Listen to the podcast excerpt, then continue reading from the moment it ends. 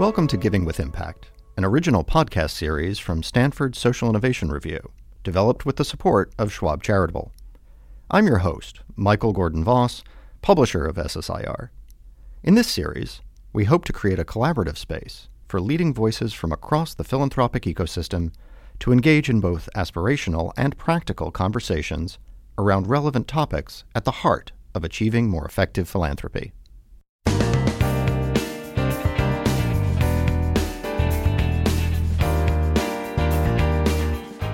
The Tax Cuts and Jobs Act of 2017, or TCJA, made reductions to income tax rates for most individual tax brackets.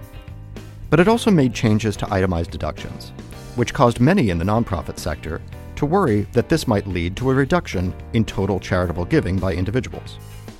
Now that we've gone through more than a full year of this legislation being in effect, what does the data show? How do taxes, or the economy more broadly, impact philanthropic giving? And what approaches should donors consider if they want to continue to give with impact? To explore these issues, we're joined today by two individuals with extensive knowledge on the subjects of economics and taxes and how these relate to giving.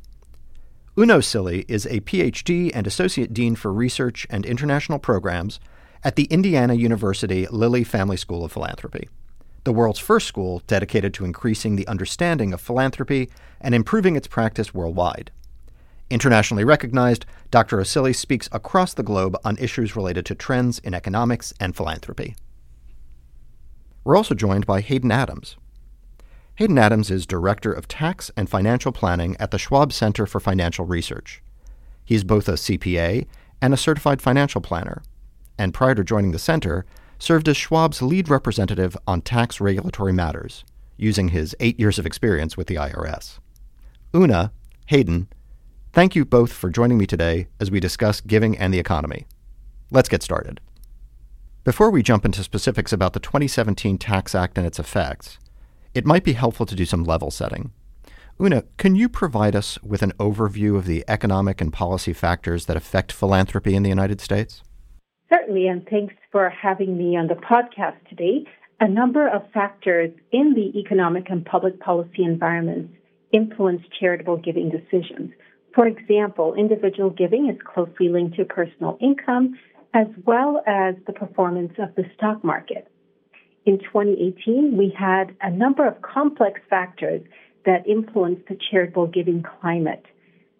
We had uneven growth among different segments of the philanthropic sector, as well as recovery from the recession three or four years ago has been uneven, with different subsectors and different donor groups experiencing overall uh, various trends over time.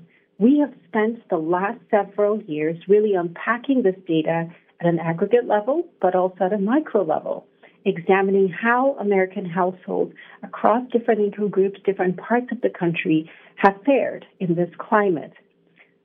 In 2018, we had an overall strong economy, which had a positive impact on giving. However, changes in tax policy and other policy changes may have also hampered charitable giving. And to look more closely at 2018, in 2018, personal income grew, However, the stock market experienced declines in late 2018, which may have had a dampening effect on giving. And these factors were added to already a complex environment in 2018 due to the passage of the Tax Cuts and Jobs Act at the end of 2017. And Una, can you speak more specifically to the possible impact of the TCJA of 2017? As most listeners know, the Tax Cuts and Jobs Act was passed at the end of 2017 in December and changed uh, incentives for American households starting in 2018. Prior to and since the passage of TCJA, researchers at the Lilly Family School have estimated that these policy changes could have had a negative impact on charitable giving. And how so?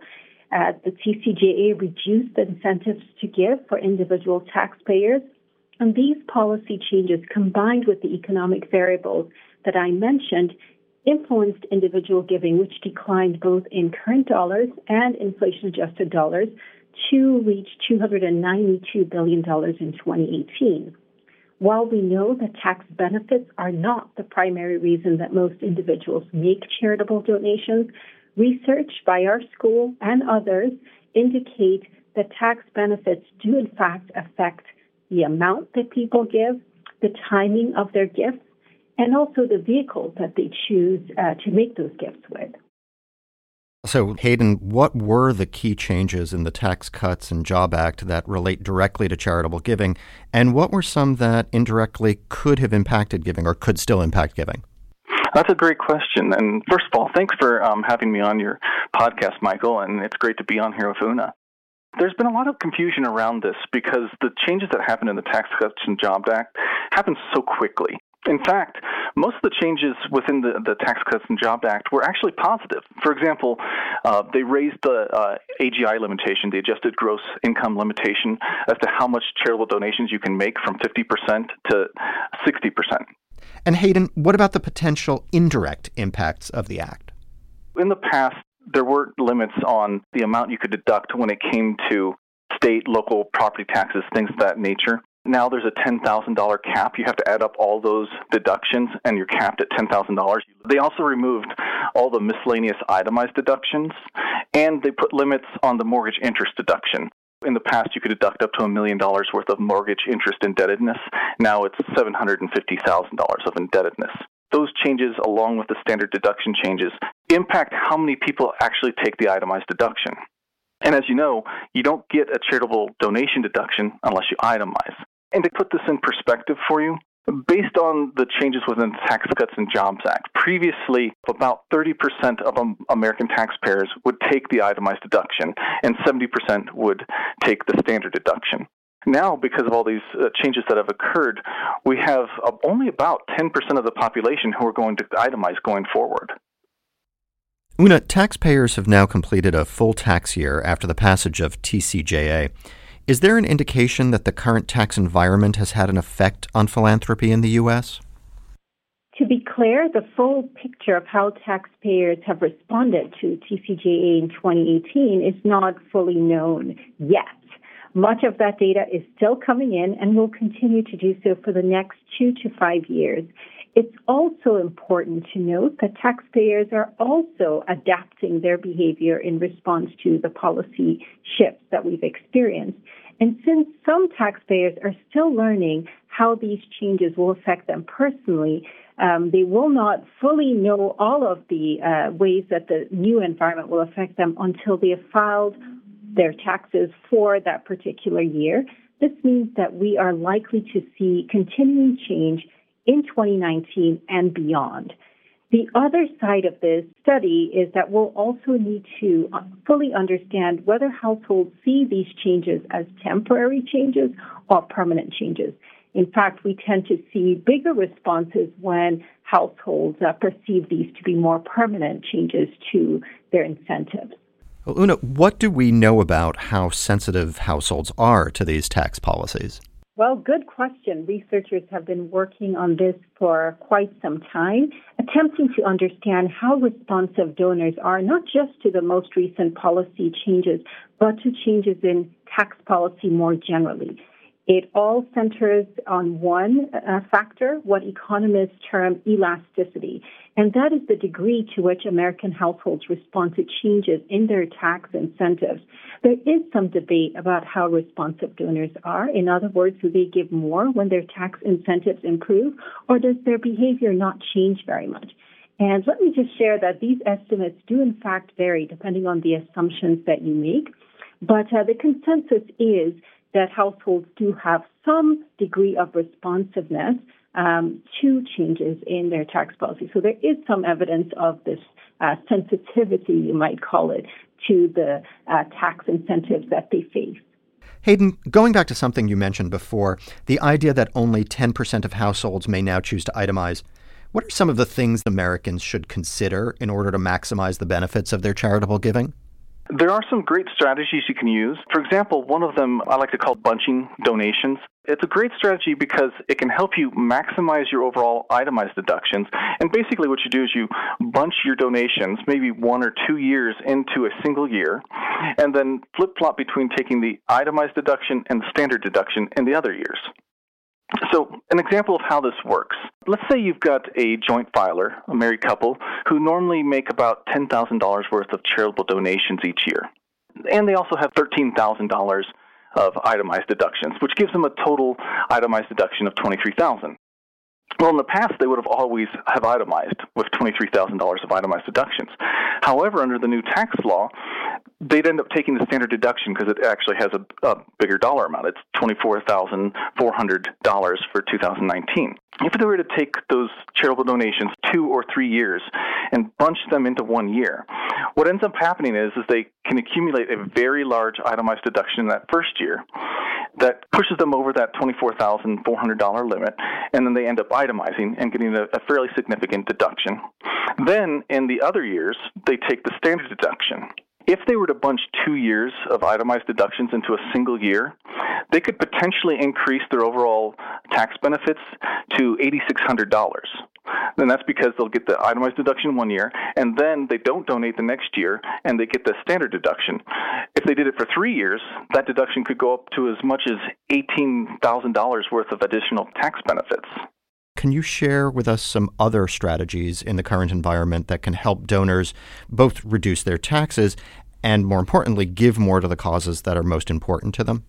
That's an excellent question because there's one strategy that really stands out as a, a, perfect example of this, and that's by giving appreciated assets.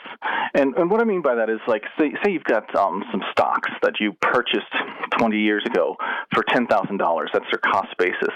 And, and over those 20 years, they've appreciated. Now they're worth $100,000. So you'd purchase those assets originally for ten thousand dollars. They appreciated to 100,000. That's ninety thousand dollars of capital gain that would be taxed if you had sold the assets, then donated them.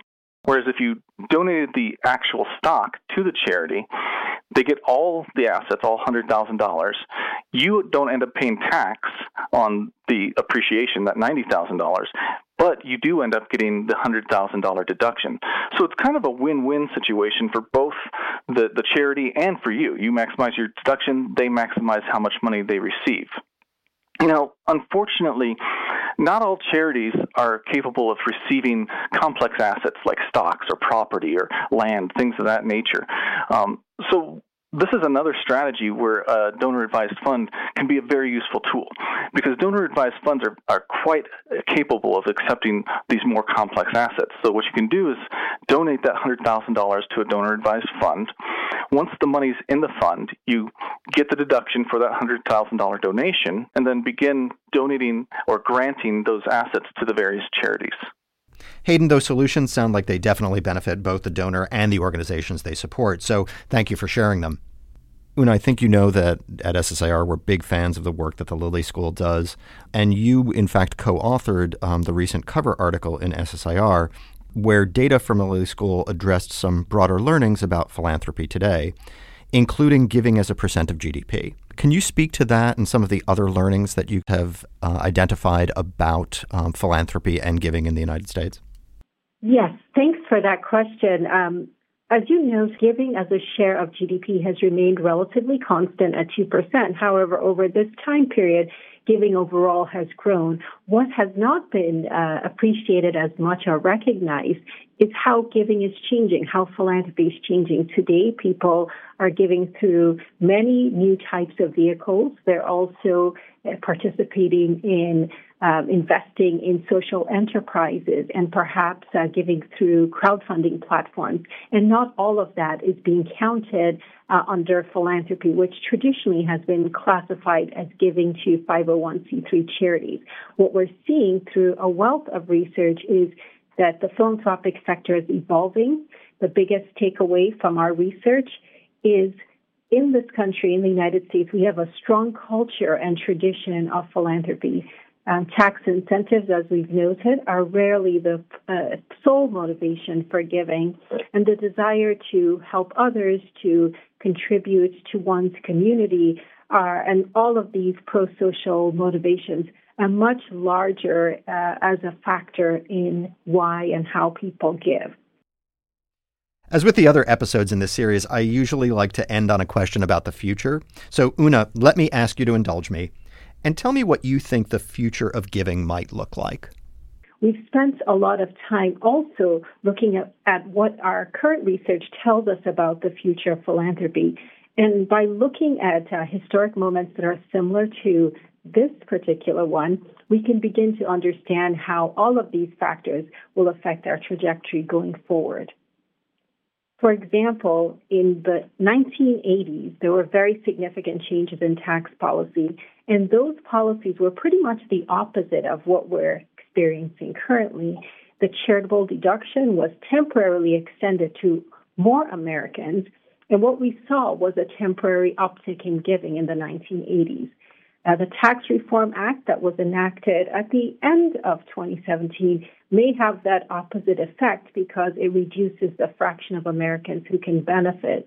But it's important to note that in, in addition to tax reform, what also ultimately matters is that households have resources to give and what's happening with their household incomes and with the stock market. So basically, both the real economy and the financial um, markets in the context of aggregate charitable giving are likely to be more important. So as we look to the future to a bit of a crystal ball and try to see what might take place, we need to look at all the factors that affect giving, tax policy combined with the overall economic environment to get a picture of what to expect going forward. Hayden, given your direct contact with Schwab clients, what are your thoughts about giving in America today and potentially in the future? Taxes are just one of many considerations that people take into account when making the decision as to whether they want to give or not. Um, luckily, you know, we still have uh, the charitable donation, and there are actually some changes that are very positive for it. Um, but the reality is, uh, people don't give just to get a charitable deduction. They give because it's part of who they are. It's it's part of um, the goal of many people to, to help others. And, and America has a culture of giving. Uh, for example, uh, back when the 70% of the population tended to take the standard deduction, did that mean that that group of people wasn't giving? Not at all. Uh, millions of people were giving, even though they weren't getting any tax benefit to it. So, yes, we have some changes that can indirectly impact uh, charitable giving. But overall, I'm very optimistic that people will continue to give because we just have a culture of that within this country.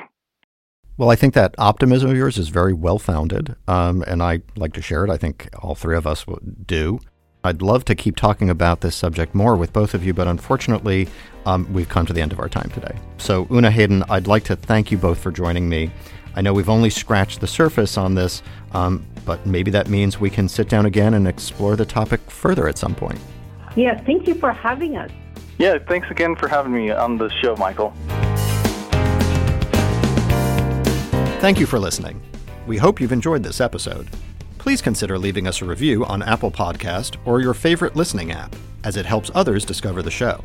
We encourage you to listen to other episodes in this series, as well as other podcasts from SSIR, Schwab Charitable, and Charles Schwab.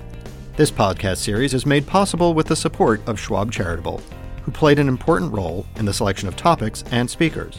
For important disclosures and a transcript of this episode, visit schwabcharitable.org slash impact podcast.